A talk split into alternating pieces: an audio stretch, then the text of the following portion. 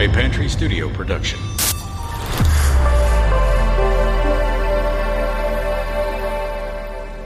The following may contain strong language and deals with adult themes. Listener discretion is advised.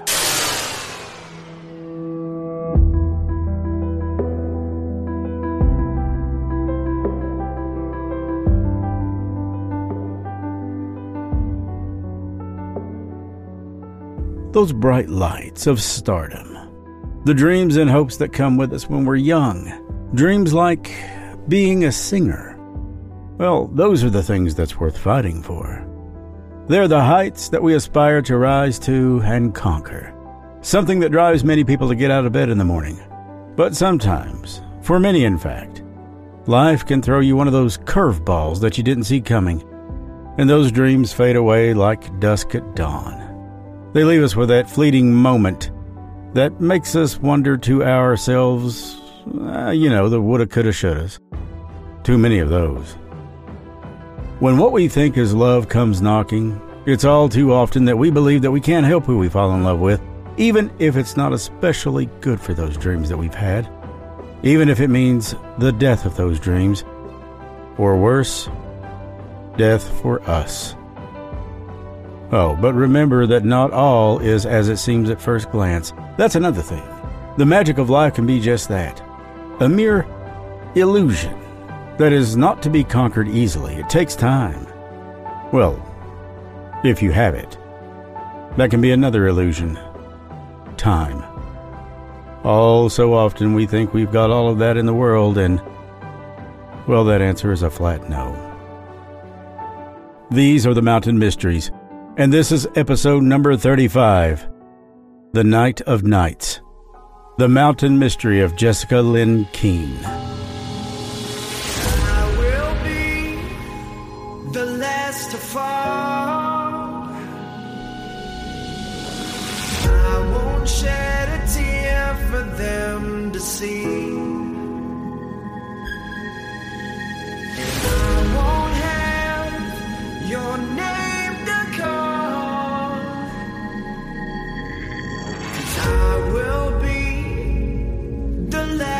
Fall.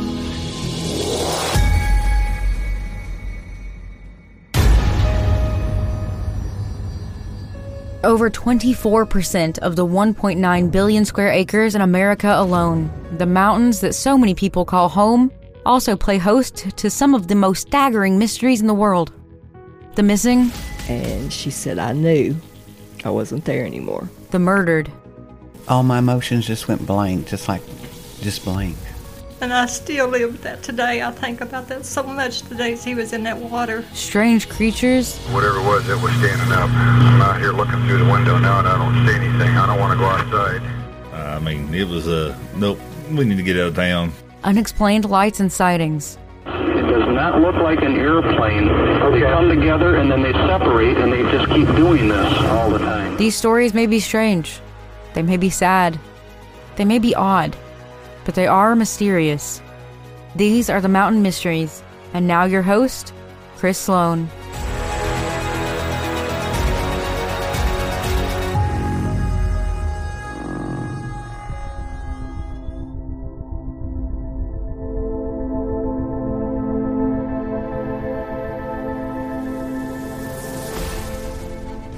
Please support us on Patreon. We need your help to keep the mountain mysteries coming.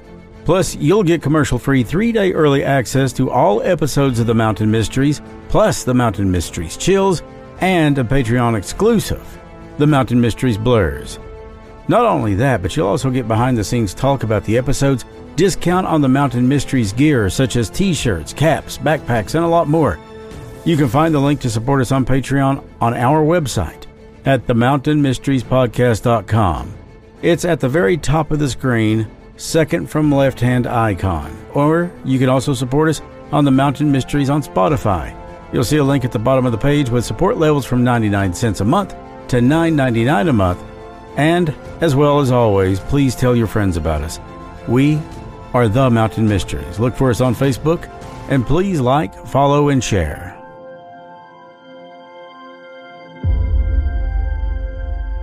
Jessica Lyn Keen. Jessica was a happy kid growing up. She had bigger than life dreams of becoming a singer one day. Well, the sooner the better, she thought. She was one of the Westland High School Cougar cheerleaders in a small place called Galloway. It's in Ohio. Around 28,000 people call it home there. Jessica was, was one of the popular kids at school, very popular as a matter of fact, and she was very well liked by everyone around her.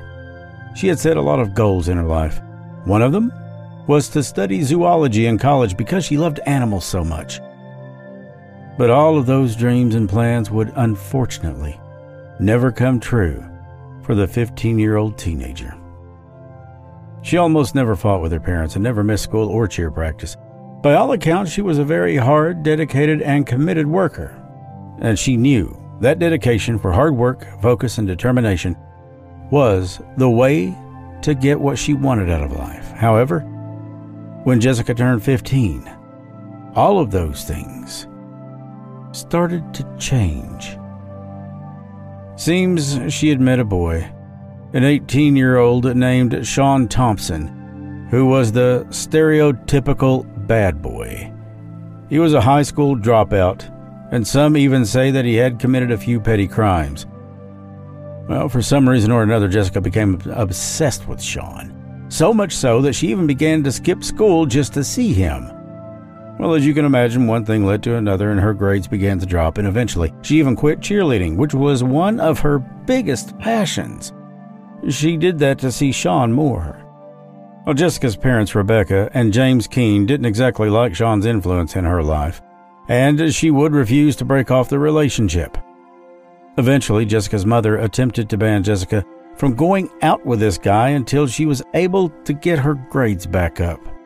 But that was very hard to enforce because the teens always seemed to find other ways to meet. The issue became a wedge between Jessica and her parents, and it almost seemed like they couldn't be in the same room without some kind of an argument breaking out about this kid.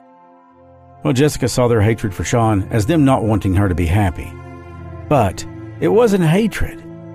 Rebecca and James saw this as their daughter throwing away her entire future for a high school fling. Jessica would even tell her friends that her mother was horrible and that she wished that she could run away, but sometimes she didn't know where to go, so she never would. Would she? We all remember those teen years. Seems like so many of us got things twisted up inside, and it was easy to forget what was really important and who cared after all. The relationship with Sean became destructive to her academics and her home life. So Jessica's parents made the decision to send her to a home for struggling girls. It wasn't a decision that Jessica fought, because she saw this as a vacation from her parents. So, on the 4th of March 1991, Jessica arrived at the Huckleberry House in Jefferson, Ohio, where she was due to spend about two weeks. It's where true crime meets the paranormal. Don't miss an episode of the Mountain Mysteries, featuring cases of the missing, murdered, and the unexplained all across the mountainous regions of the world. And tune in to the Mountain Mysteries gatherings on Facebook, Twitch, and YouTube each Thursday night at 8 p.m. Eastern Standard Time. Visit us at home at themountainmysteriespodcast.com. The Mountain Mysteries. Learn what all the talk is about. Available on Spotify, Apple, and where podcasts are found. Stay mysterious.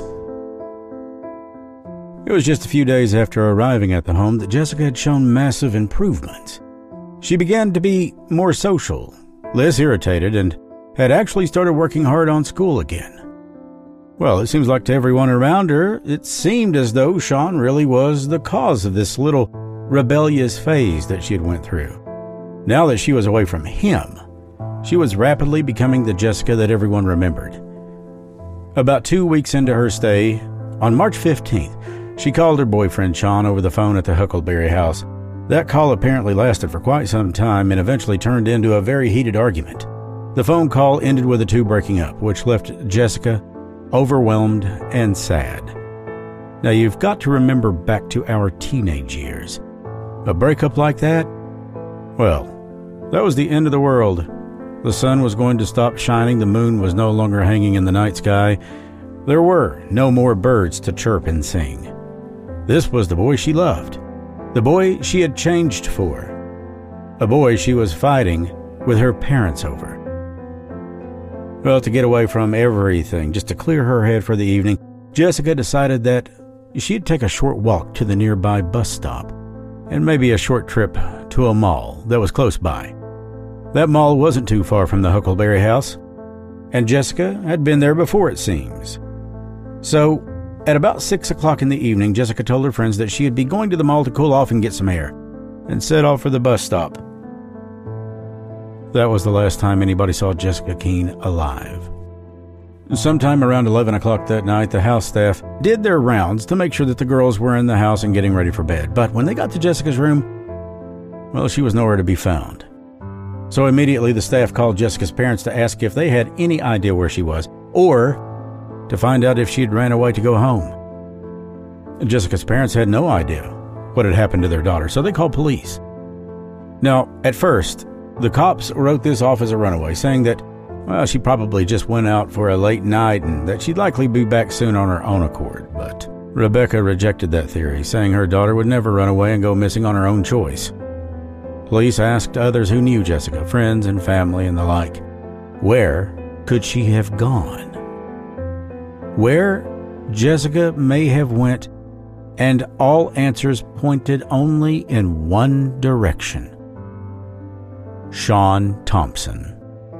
You guessed it. Well, police had plans to eventually interview Sean, but they still believe she had just ran away to get some air. After all, it wasn't a hard to believe idea seeing her track record of missing school for this kid. Well, perhaps they had met at the mall so he could try to win her affections back or maybe get together and talk things out. But before police could interview Sean, the worst possible outcome? Oh, that became reality. It was on March 17, 1991, a man was walking through Foster Chapel Graveyard, about 20 miles from the Huckleberry house when he stumbled upon Jessica Lyn Keen's body.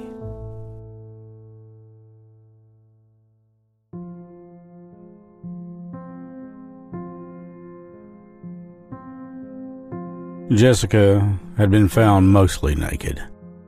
She had on one sock and a bra that looked twisted and messed with.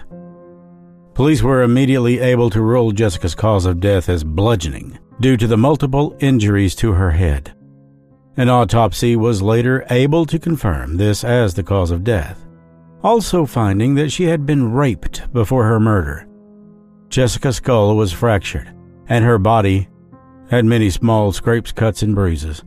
She didn't have any drugs or alcohol in her system at the time of her death, and it was found that it took minimal blows to kill her. But whoever it was that killed her, well, that scumbag didn't stop once she died. More than anything, this was pointing to a crime of passion.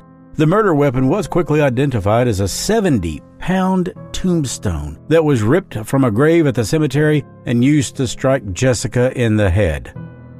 The blow was so hard that the tombstone broke into two pieces, one piece being found near her body and covered in blood. Police could also tell that this was a very drawn out attack. The other of Jessica's socks were found at the entrance of the Foster Chapel graveyard. Footprints that were Jessica's size were found all over the place in the cemetery. And even her knee imprints were found behind some of the tombstones, suggesting that she had ducked and was trying to hide. It's believed that Jessica had run naked through a cemetery for quite some time trying to get behind one of those tombstones and get away from the attacker. While the murder weapon, cause of death, and location of Jessica had all been figured out, all that was solved, there were still a lot of questions hanging in the air of the minds of everyone who loved her. Why Jessica? What motive did anyone have for taking such a beautiful life out of this world? Why was she targeted? Or was she simply in the wrong place at the wrong time? Well, two things were for certain. One, motive was sexual. Jessica's autopsy did find that she had been raped. But was that the only motive? And if it was, then why would she have been chased throughout the Foster Chapel graveyard and then eventually beaten to death? The other thing police were almost certain of was that this was not a robbery. Jessica still had on all her rings, all of her bracelets, and almost all of her necklaces. Almost. Well, friends and family were really quick to point out one necklace was missing. The necklace that was a gold plated necklace that simply said, Taken.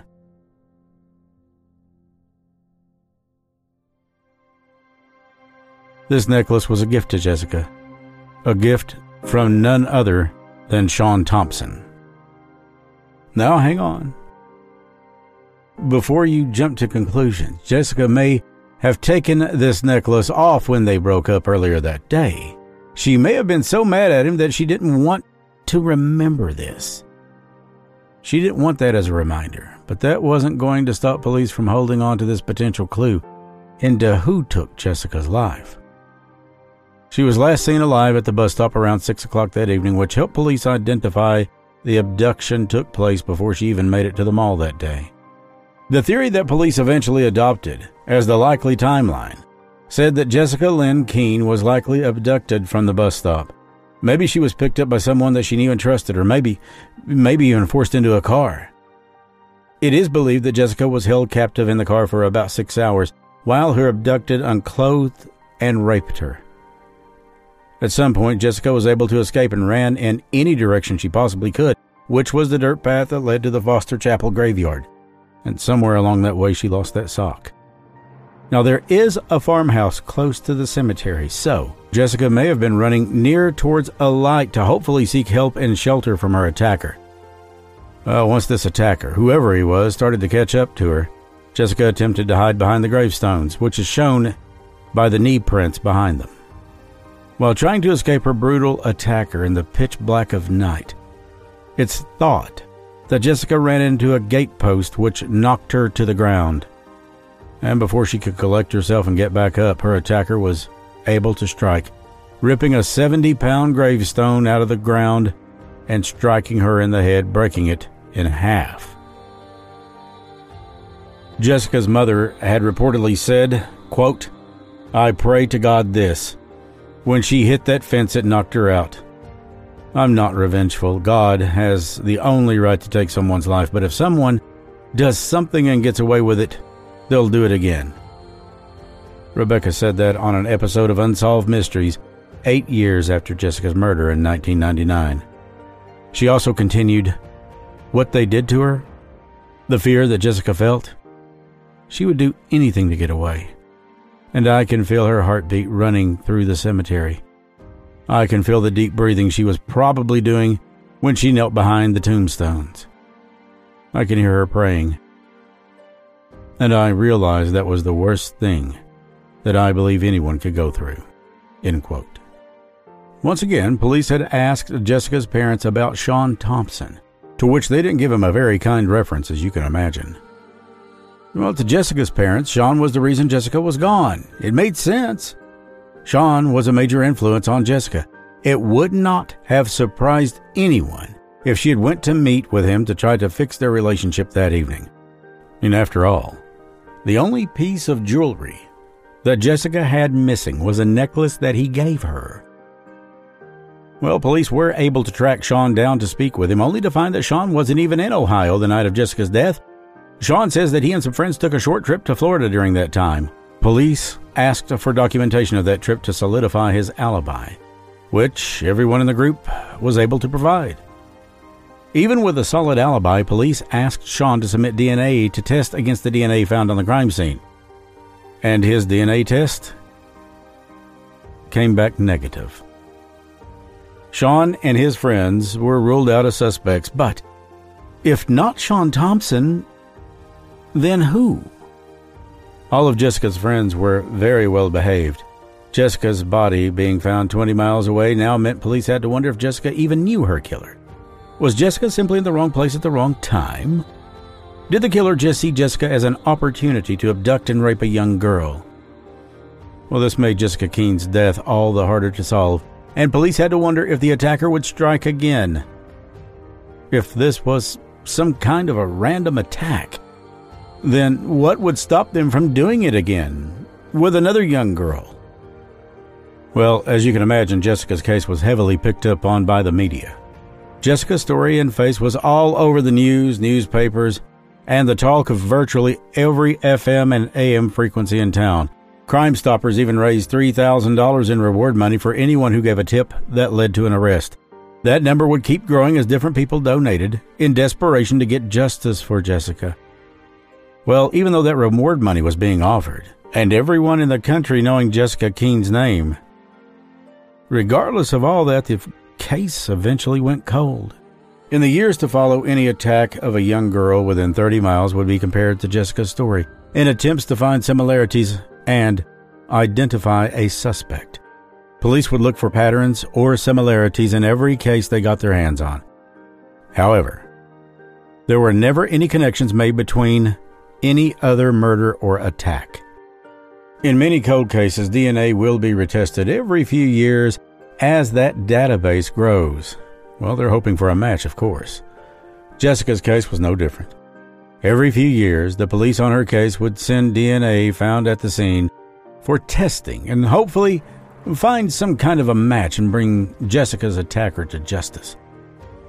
In the late 90s to early 2000s, a law was put in the United States that required all convicted felons of violent crimes to submit their DNA to this database, so that if they were ever to reoffend again, well, that would make it a lot easier to catch them. This meant the database began to grow and grow and grow. So it was in 2008 the police once again set DNA found at the murder scene of Jessica Lyn Keen for testing. And on March 17, 2008, exactly 17 years to the day after Jessica's body was found, they got a hit. The DNA found at Jessica's crime scene matched an individual who had just been released from prison for another violent crime. His name Martin Lee Smith Jr., a 51 year old man at the time, and served nine years from 1991 to 2000 for the kidnapping, robbery, and rape of two other girls. He was made to put his DNA in the database in 2000 before leaving prison, and eight years later he matched to another kidnapping, rape, and now murder. Well, the two crimes that he had served time for happened before Jessica's murder. He was out on bond at the time of her attack. Well, when he was questioned, Martin Lee Smith did confess to the entirety of the crime. He told police that he did not plan to murder anyone that night. Smith said he had went out with the plans to kidnap and rape a young girl, and he had planned to let her go after the fact. But his plans quickly changed when Jessica attempted to escape. He knew that if she got away that she would tell the police, and she had enough evidence to get him sent back to prison. She had enough evidence to have him thrown under the prison. If he would have been caught reoffending while out on bail, he likely would have been sentenced significantly harsher. So he decided to kill her instead. To avoid the death penalty, Martin Lee Smith pled guilty to all charges placed against him. Consequently, Smith was sentenced to 30 years to life in prison, with a possibility of parole in 2038. Well, he'll be in his 80s then if he lives that long and it's unlikely that parole will ever be granted. This would bring Jessica some semblance of justice. But it'll never bring her back. Her sister Heather said that she tries to imagine Jessica as being older. Said that she dreams about it, envisions what her life would have been like.